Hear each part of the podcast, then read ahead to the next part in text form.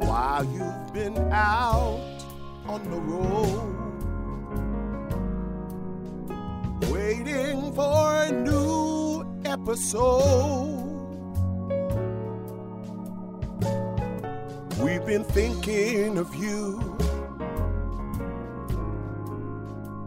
just what you need. Oh, yeah, yeah. Now that the show's underway, I guess we can call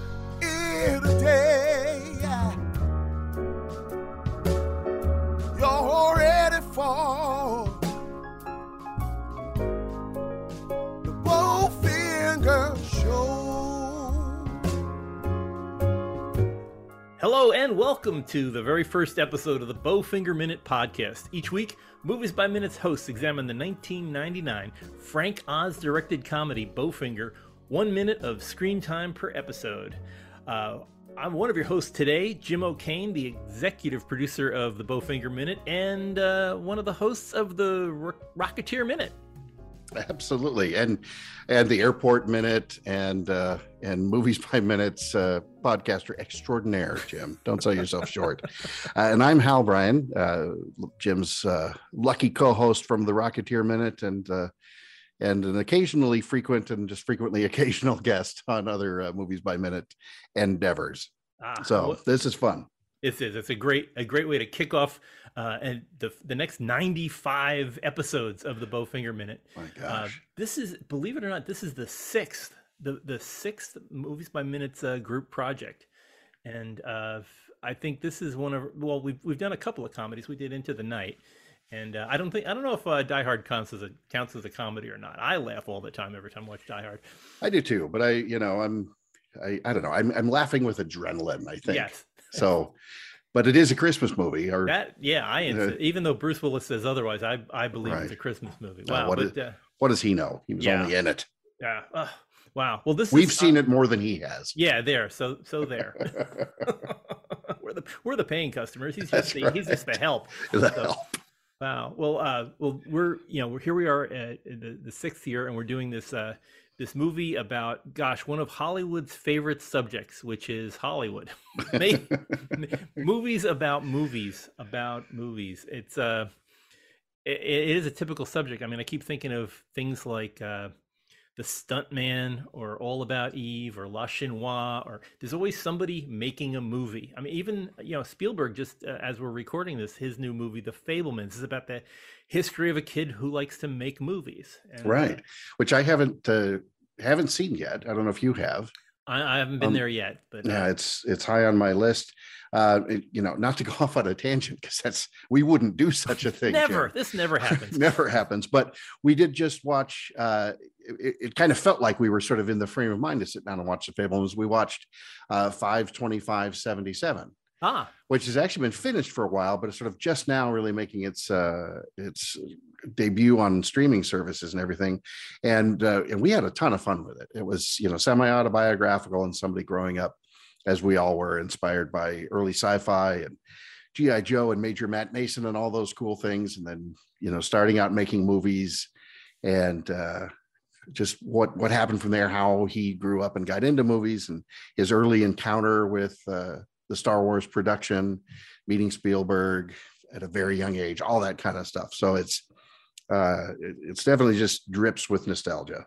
yeah, yeah. And I, I think I get that feeling. Anybody who's ever been involved in film production can readily identify with Bowfinger and his his coterie, his uh, his entourage there, because it's it's it's so much watching pe- especially when you're making independent films there's there's so much involved in faking it till you make it and pretending you're more successful than you really are um that, that's you know where we're going to be finding steve martin's character in this about trying to fit into uh, a level of hollywood interaction that uh, that he doesn't have that he's never quite reached and uh, I, I think this is a. I get the feeling with steve martin this is a semi-autobiographical uh, movie for him in uh, in terms of becoming a success in, in the uh, in the film scene.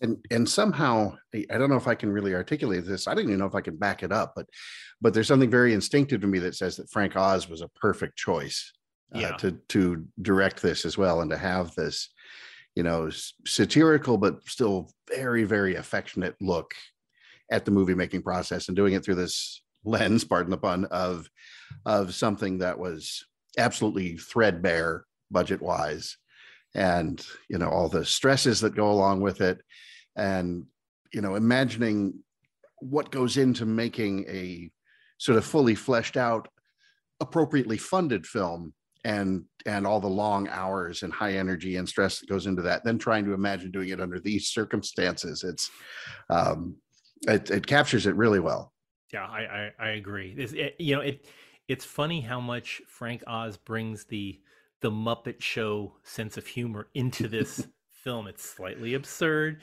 There's a lot of curmudgeonly, uh, curmudgeon comedy. I think is is where it's at, and it's just uh, you you get the feeling that uh, everybody in the movie is in on the joke.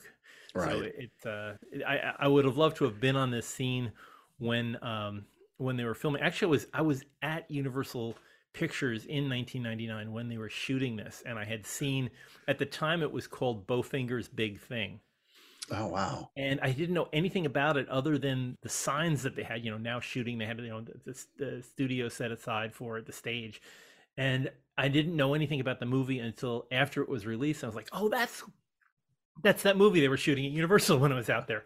So it's it's oh, funny Oh, seeing cool. it, you know, completed on the on the screen, and it's such a it's such a comfortable little film. I mean, you're, you're, we're used to nowadays, you know, you're watching these gigantic CGI masterpieces with you know three hundred million dollar budget and big name stars and everything. And here's people that you know, some of them are stars, some of them are not quite stars, and um, it just feels so intimate, so homey, and I miss these kind of films. Uh, there, there don't seem to be as many nowadays. Oops. right the um uh, you know, interesting thing for me was uh, i think i had pointed out to you that this film had completely escaped my attention when it came out and i'm not sure how so i really knew nothing about it and you know watched it for the first time not too long ago before we recorded this and um i was i was struck first of all by like okay how did i miss this miss this movie and i've always loved Steve Martin. He's fantastic. And this, I, you know, I think this is one of, frankly, one of Eddie Murphy's very best. And I love Frank Oz. And the other thing that struck me about it, and I, this is, this is a compliment because it doesn't feel dated, but this to me was, uh, you know, probably one of the best 80s movies to come out in, you know, almost 2000. There's Yeah. something about it. It's got that, um, I want to say that 80s sort of formula, um, but but it's more that it has that watchability to it. That it's it's fun, it's engaging, it's surprising. You know, you don't know how it's going to end, but there's a. I think you, you called it. Did you say it was a comfortable little movie? And I, I think Yeah. that's I think that nails it. Yeah, it's uh, it's very much a let's go out. It's very much like the plot of the movie. If you, you feel like they just went out with a couple of cameras and said, "Let's make this movie," and it'll take about three Right. weeks to do, and you know, it, it seems really human sized. I guess is the is the way to say it. You know, Yeah. I, I I I enjoy I enjoy epic. You know, the the MCU and all that, and Star Wars. I really enjoy those films, but it's nice just having movies with people and failing people, people who are trying their best, who are doing their best, um, much in the Laurel and Hardy style. Uh, Kurt Vonnegut described Laurel and Hardy as they did their best with every test. And I think that's what everybody here is trying to do their best and try to be more than who they are. Right. And uh, that's the that's the joy I find in this film. Absolutely. And it's one of those things that sort of that it it could have been just a pure frustration comedy where you're just, you know, you're just irritated that he's trying to sort of pull off this entire, you know, flim flam. It's it's a bit of a in, in a way, it's a bit of a con and things. And sometimes you watch something like that and you just roll your eyes and say, you know, this movie would be 10 minutes long if he just told the truth in the beginning. But you know, and you see that with with some things of the era, but in this case, um, when when done properly, as it was here, you know, I'm I'm rooting for everybody the entire time, and I want to see them get through it. And I I I have high hopes, even though it doesn't seem likely that there's somehow they're going to pull it all off uh, by the end, and I'm I'm cheering them on. And and as I said, sometimes you go back to a more dated storyline and you just roll your eyes and say, if you just, you know, just say, oh, sorry, you know, I lied, but I got this script, you know, whatever. But then the whole thing would have fizzled, and so. Uh, so there's a there's an inspirational side to it as well, just to go for it. And as you said so perfectly, fake it till you make it. Yeah, no, I, I agree. It's it's such a you you you even feel you, you even feel for Eddie Murphy's uh, uh, Kit Ramsey character. I mean, even though he's just kind of crazy, you feel you feel bad for him that he's stuck in the situation where all these people are are coming up and and telling him he's being you know uh, attacked by aliens and stuff. And right, it's, it's like it, like you said, you do you do identify with everybody who's ever on screen at the moment. Yeah, well, and with Eddie Eddie Murphy, you know, he's uh, with sort of Kit's character. He's so he's big and successful and everything else, but that means he's got hangers on. He's got people that are that are leeching off of him. The whole uh, the whole mind head thing with I hope I don't offend anybody with Terence Stamp as L. Ron Hubbard. Yeah. Uh, just you know you you're our celebrity fixture and you're our guy and you know and you know yeah, for get, another hundred grand we can yeah, help you get, with x y and z somebody get my checkbook yeah yeah exactly and uh um, that whole thing going on and, and you know for for a, a, silly satire murphy does such a good job of being number one of being two different characters and uh, uh, but of playing that he's you know he's big and successful he's sort of arrogant he's very used to getting his own way he's got his entourage and and all the trappings but he's also you know remarkably vulnerable in that whole yeah. thing and susceptible to the to the ruse of all these strangers coming up to him and kind of feeding into this conspiracy he's he's making up in his head i think one of the things that that always pulls it pulls me in on this movie is that it's quotable and you remember so many of the scenes. The scenes will come to you after you've seen the movie. You say to yourself oh i remember that part where this happened or that you know when my uh, my favorite part being the uh, the one where uh, Kit's brother Jiff is about to cross uh, the 101, the Hollywood oh my Freeway. Yes. it's just you think about it, and he's just you know pinned up against the wall uh, near tears, and everybody's right. waving on action, action. Um, yeah, they've, they've, they've somewhat convinced him that these are all stunt drivers and everybody knows that he's gonna you know that he's gonna cross and he can just trust the process and that's you know that's another area. I think if this movie had been made in another era that scene would have gone horribly wrong. Oh yeah, yeah. and you know there would have been tragic consequences but um but that's just another another spot where we're in on it. Poor jiff is not and and you're just biting your nails and yeah. you know and rooting him on. And and what's weird is we should be really kind of furious with steve martin at this point yeah, torturing all these people just to get yeah. just to get his silly movie made. Just to get his movie made, but yeah. but I kind of shrug and say, well, hey, he has a dream too. So, you know, when I'm rooting for Jiff to survive the 101, I'm I'm rooting for Steve Martin to get the shot. Yeah, yeah. It's I, I mean, there's you know, there's so many things. The the idea of I mean, we're getting way ahead, but uh, well, the, sure. Um, that's our prerogative that, at minute that's, one. That's yeah. Let let them all try to try to catch up with us later in the future minutes. But the things like where they uh, where Steve Martin is about to get a, a ticket for not having a permit to film in Beverly Hills and he talks the police officer to being in the movie. Have you ever been show business kid? Exactly. Just, uh, yeah, it, it's it's perfect, and it's um, I I enjoy this film. I'm surprised at how many people haven't seen it. Um, but it was, you know, I think back in like 2000 or so, it was on every 10 minutes on HBO or Showtime or whatever. Oh, gotcha. That would make sense. Yeah, I was thinking back, you know, what else was happening around that time, and of course, you know, I spent the first half of the summer uh, or at least the spring of 99 waiting in line for tickets to the phantom menace. Ah. um, and i remember that so uh, so clearly like wife and i went to downtown seattle to get in line physically in person on the day they went on sale. And about one in every maybe 15 people in this line of hundreds had a cell phone ah. at that point. And they were calling and calling and calling, hitting redial. And then they would get through on the phone and buy their tickets and you know, woohoo. And then they'd run out of the line, run past hundreds of us to get up to the box office. And, you know, then we're looking around thinking, oh, maybe we should get one of those cell phones one of these days. You know, it's just crazy times. I, I remember at the at 1999 uh, going to see the uh, the Brad Pitt movie Joe Black and Oh, sure. Joe Joe Black was going to be the the movie where they showed the Phantom Menace at the beginning, and I went with a couple of friends. It was a middle middle of the day movie, and uh, we went to see Joe Black. And then when the movie after they showed the Phantom Menace trailer, we all got up and walked to the walked to the back of the theater and left.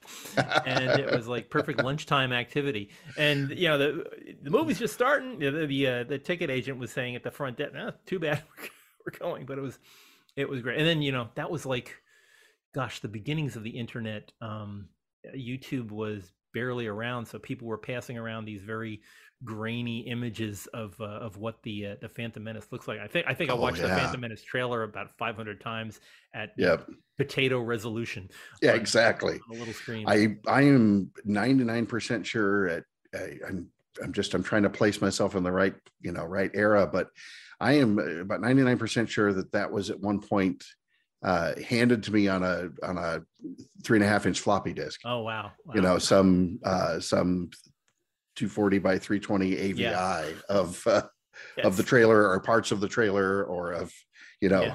somebody's VHS camcorder capturing the trailer illegally in the theater. Yeah, with people yelling and screaming in the background, but because you had to get it because it was going to disappear off the internet forever, you know. right, exactly. um, but yeah, Oh, ninety nine was. I uh, that was kind of the uh, the peak of my uh, work on my my website TV Dads. I was get uh, I was getting invited to a lot of different um, television premieres out in LA. So I went in the summertime while they were shooting. Uh, well, they fi- they finished shooting on- this movie. Um, I was out in LA while it was uh, pilot season, and uh, I was in a very similar. Well, I'm probably getting ahead with stories, and we'll probably keep pick this up during our week later on in the movie. Well, that's true, but But uh, I, I remember being in Santa Monica, and uh, there was a show on the WB network uh, called Mission Hill.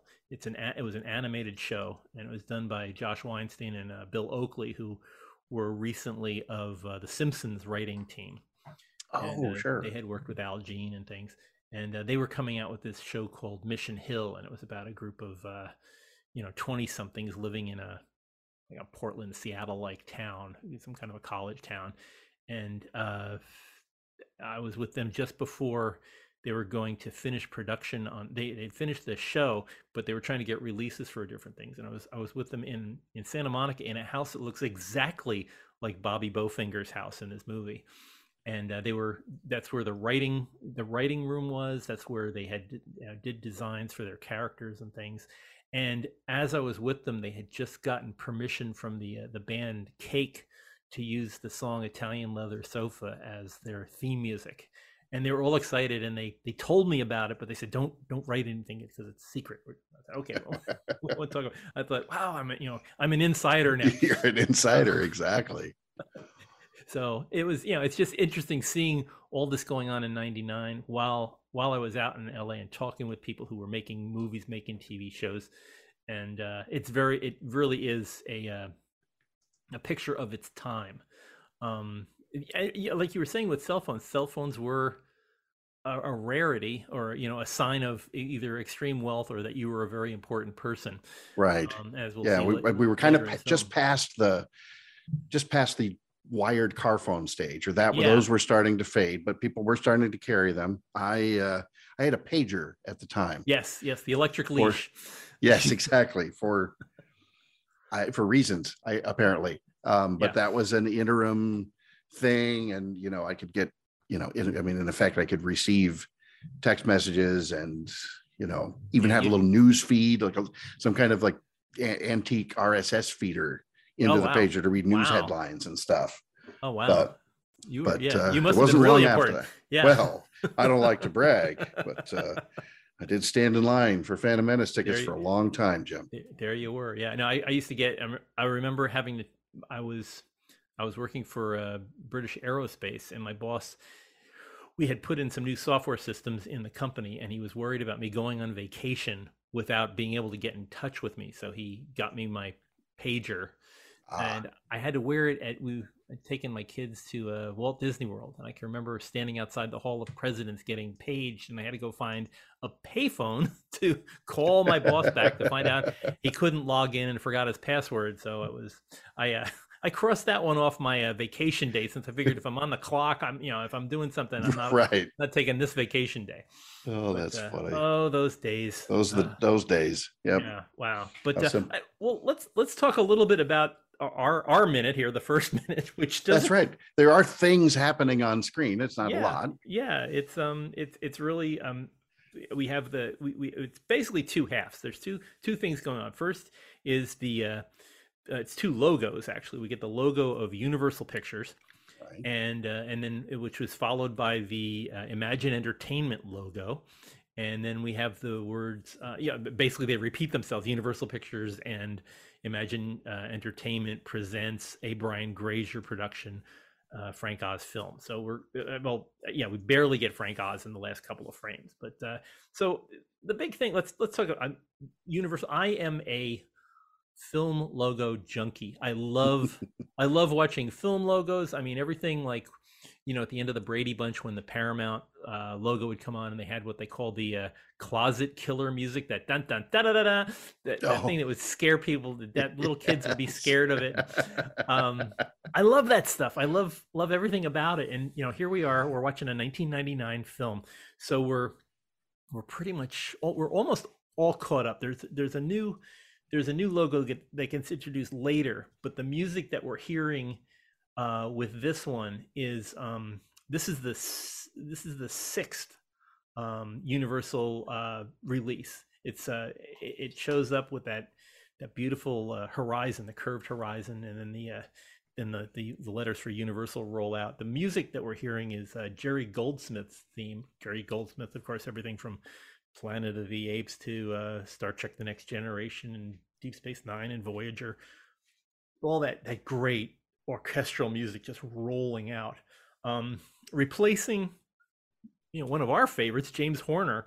Uh, Right. he, he had the the previous theme uh, that was uh, a universal theme, and uh, I, I'm going to play it here in the background while uh, while we're chatting because it's everybody knows this theme. You've seen it, and that was the fifth that was the fifth universal theme. But it goes all the way all the way back to the beginning of sound films. Uh, everybody, I mean, I'm sure I'm sure it caught your eye, Hal, when the first sound universal came out, which didn't have a theme, but it had that beautiful little airplane. Any idea Right. what it was? Was that a particular airplane? Was it a Ryan or a I don't know what? It, was it's what- a um so my my best educated guess and it's hard to find a, a really good look at it but everything about it uh including the era and and all of that says it's a, a lockheed orion the the first lockheed orion not Ah. not of course the the later the p3 um excuse me no the sirius the orion different body size so uh, lockheed made a series of aircraft the sirius the orion and the vega uh with their star names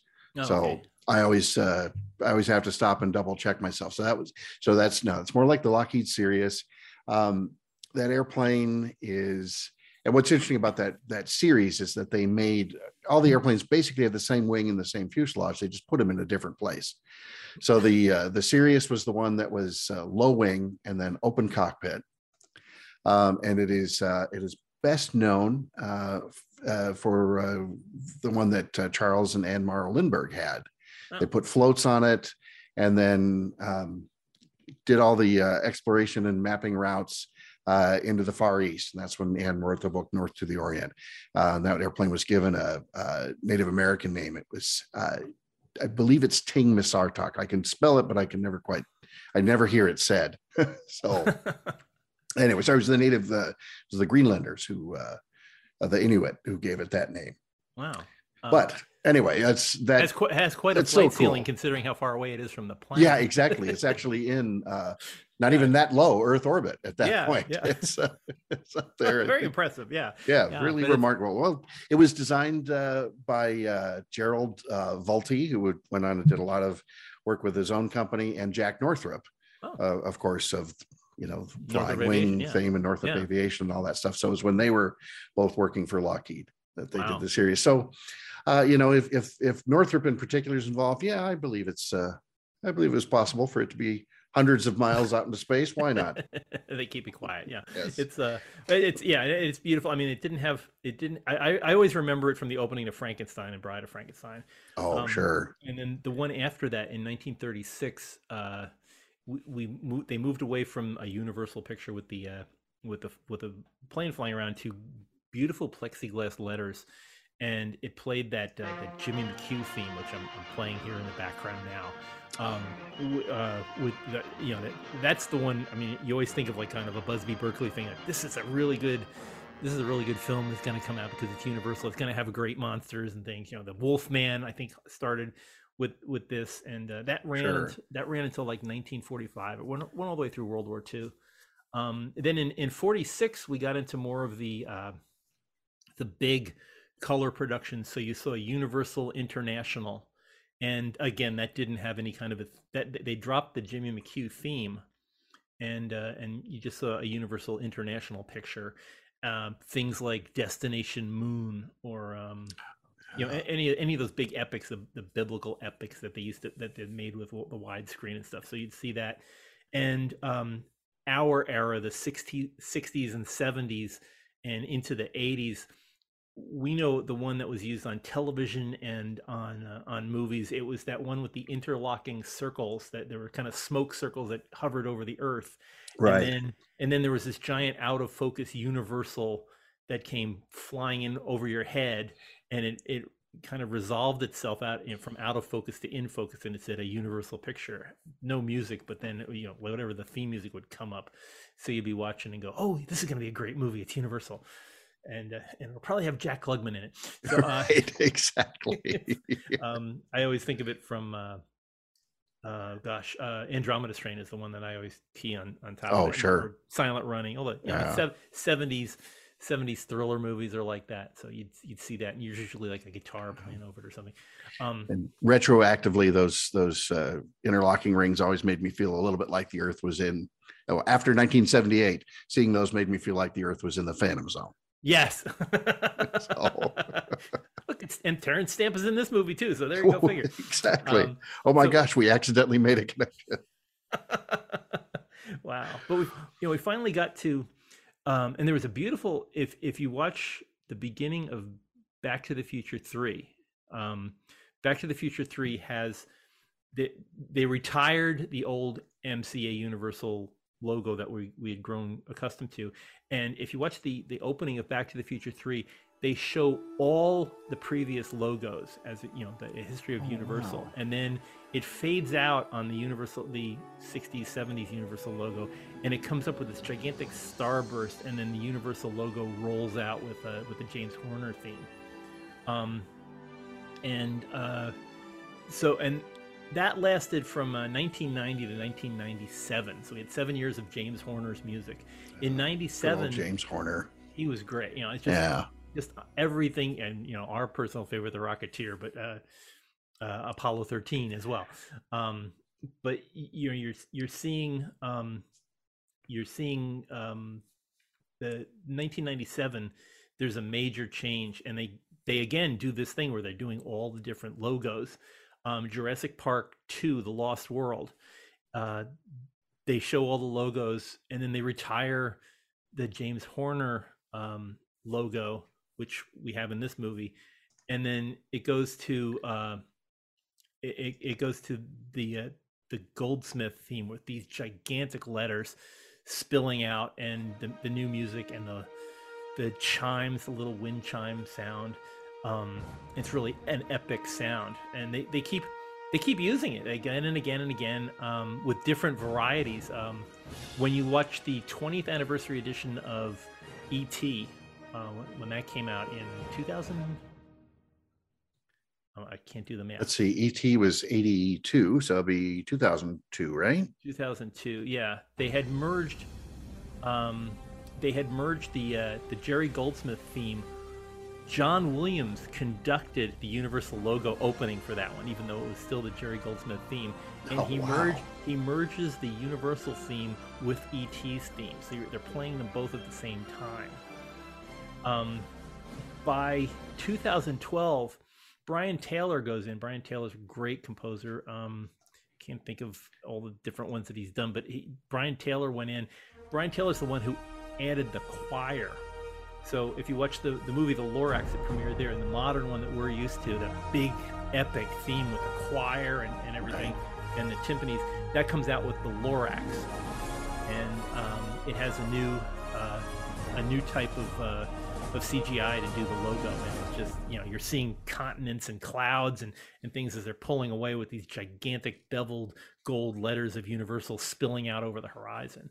Um, and they get a little bit fast and loose with the with the Universal theme music at that time. Um, in the movie, the 2015 movie Minions, the Minions are humming a cappella. They hum the uh, the Universal themes. Awesome. Um, if you watch any any of the many Pitch Perfect movies, all the Pitch Perfect uh, movies start with the Universal uh, theme done a cappella, and uh, it's pretty pretty impressive the way they, they do all of that stuff. Um, when uh, the funniest thing is, I was looking up when the last time the 1930s, 1940s Jimmy McHugh theme was used. The last time it was used was actually in 1982 for a Steve Martin movie, and I thought, wait, Really? when would there be a Steve Martin movie using that theme? And then it hit me. It's, of course, it's uh, Dead Men Don't Dead Wear Men Plaid. Don't Wear Plaid. I was just about to guess Yeah. that, thinking, of course, it's you know, retro and you know, it's Yeah, com- and, comic noir and and there, you know, there it is. He, they, they, he got permission to have them throw that on and, uh, and, and play it. So uh, it's, you know, it's, it's impressive having, having all of that, uh, that history behind the whole thing. Um, but uh, anyway, that's with uh, Universal. Let's let's get on with Imagine Entertainment real quick. The uh, the Imagine theme is by James Newton Howard, who uh, we know from uh, uh, I think his most famous uh, theme is ER. Uh, Oh, he does that, sure. and um, he's done things like uh, I think he did 24. That, that you know that, that that theme is his. He does a lot of electronic stuff moving in, um, but he, he you know he works in classical uh, kind of kind of stuff and um you know he has really nice he, he can mix acoustic and electronic very easily and i think this little scene of the water droplet with the uh with the ripples turning into the word imagine looks looks really nice uh imagine being the entertainment company that's owned by ron howard and brian grazer and uh and uh, we were talking uh, before we started. So you said that so Imagine's first product was Splash. yeah So Tom Yeah. Hanks, Daryl Hannah. I'm trying to think what year that was. I'm, I'm- is it somewhere around 80? i think it's like 81 isn't it 80 Oh, it's is it 81. I don't 82 i'm in around there i mean you know, I've got the internet right in front of me. I, I know. I, I merely have the sum total of human knowledge at my fingertips. Pardon me. Uh, oh, i'll 80 talk 80 over yeah 84. It is. Uh, it was 84, 84 that late okay yeah, I, was, I was thinking it was earlier Um, but uh wow uh i know so- that uh, They've been obviously Imagine been up and running for quite a while at this point, but it was still, you know, they. I mean, they obviously didn't have the. They weren't getting ready to celebrate their hundredth anniversary the way Universal was. Yeah, yeah, but they, I mean, they they really are good. I think they're pretty good at picking, if not family pictures, at least movies that hit a wide range of audiences. I mean, I think Right. movie shows, television shows like Friday Night Lights or Twenty Four, um, they they really they know what sells. I think, and and they're and they also do a lot of small movies. I mean, it's not. I mean, Splash was kind of epic for uh, a- a large scale movie. Um, and you know, for straight out of the box, that's pretty that's pretty good for their for their first effort. Right. Um, but they've done you know they've done even things like taking over uh, as we were talking earlier with Star Wars. They did Solo, a Star Wars story. Uh, Oh, sure. Of course, pick- Ron Howard and Yeah. his involvement. And kind of pick that up, pick that up in the middle. Um, we've, uh, uh, uh, you know, there, there's so many interactions between uh, the the different types of uh, of television that they do. They do things, you know, everything from uh, from net Netflix, Showtime, and you know, a lot of different shows on uh, on there. Um, I want to say they did Six Feet Under, but I'm I'm, I'm doing this blind. I'm doing this in the blind. but I- doing it without a net. yeah, but they they're really good at picking up uh, good. Oh, I know they they, um, they do a lot of Russell Crowe stuff. A Beautiful Mind is probably one of their biggest ones. That was an Academy Award winner. So, um, uh, and then there was there was another Russell Crowe. I can't remember which one he was doing, but I know Imagine has has done a lot of work with uh, with Russell Crowe. So they they they seem to get a good stable of actors and and work their way around uh, you know around finding them the proper uh, venues for them to, Sure. to use them. And they would have done uh, Arrested Development too, I think, wouldn't they? Yes. With uh, Ron Howard's involvement, of course. And so that's a that's interesting. There's not. I'm going to open myself up to all kinds of criticism because you know, duh, idiot. What about X, Y, and Z? But um, it's interesting to me to find a, a production company that seems to be pretty well balanced between stuff we've heard of, both major motion pictures and on the television side. Yeah, yeah. It's it, they're very widespread. I mean, Yeah. um, they you know they they know. I, I think they know how to pick. Oh, I know. One of the ones that they did was a uh, Kindergarten Cop. Oh, okay. Which you know, it's clever, it's smart, and it's funny. Um, Right. they um speaking of uh you know comedies that that worked for them they did the original movie gung ho and then they did a they Oh. did the tv series gung ho as well Gotcha. so um uh oh you know and we're we're both talking about this all the time and i i completely you know they happen to be the production company for from the earth to the moon on hbo Oh, of course. Which which follows on and makes sense from Apollo 13. Yeah, and, you know, yeah. the involvement there. That uh what what a what an absolutely towering achievement in television. My goodness. Yeah, uh, you know, Aaron Aaron's uh, Aaron Sorkin's uh, Sports Night. They did that. They did. um Oh gosh, um I will I will think of a bunch of them after we finish recording. Perfect. But they're, yeah, then you can just punch in. I'll just yeah you just just throw it in in the edit. yeah, and of course, you know, right now as we're as we're recording this, their current production on Disney Plus is available. Uh, is the remake of Willow or the sequel to Willow? Willow. Uh, with Lucasfilm, they're kind of tied in with Lucasfilm on, Right. on building, I guess, building on their um, previous work with uh, Solo. So it's yeah, I mean, it's it's just amazing how they keep picking up pretty solid, um, you know, pretty solid shows that people will watch, and and they don't really have to worry about getting too niche. They seem to have a good choice of of general interest uh, films, of which this is one. Right. So, um, anyway, I think that's about all we can all we can say, say about this minute. I oh you, you know I us mean, better than that, Jim. oh Jim. yeah, yeah, but we've got we've got to save some for the rest of the people, you know. Well, Uh, if but- they wanted to talk about it so bad, they could have gotten here first. yeah, exactly, yeah, you know, it's just uh, luck of the draw. Here we go. Right. But uh, but I do, you know, I hope everybody will will come back as the uh, the singer. By the way, I I have to.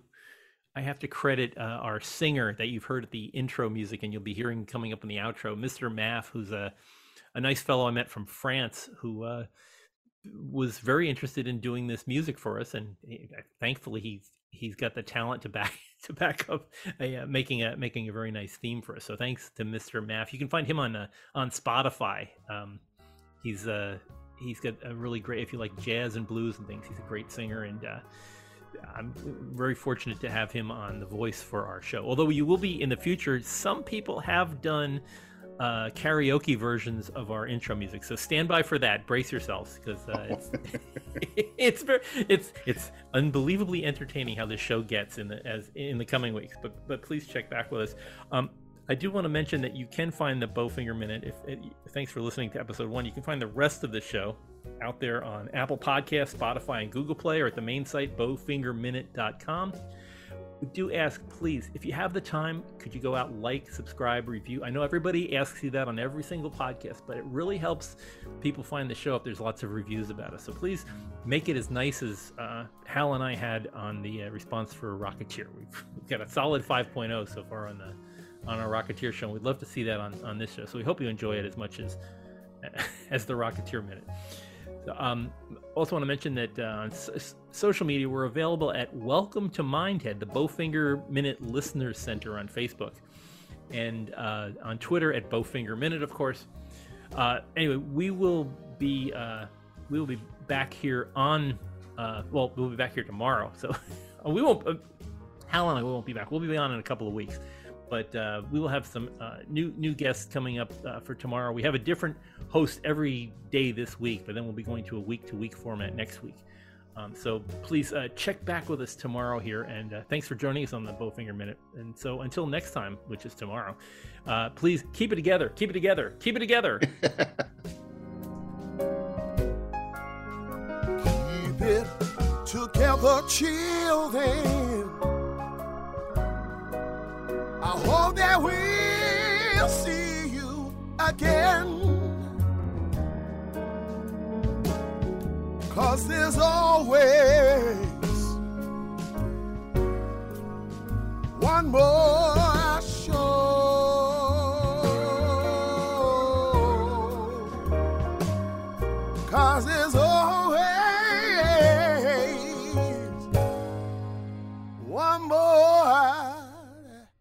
Show.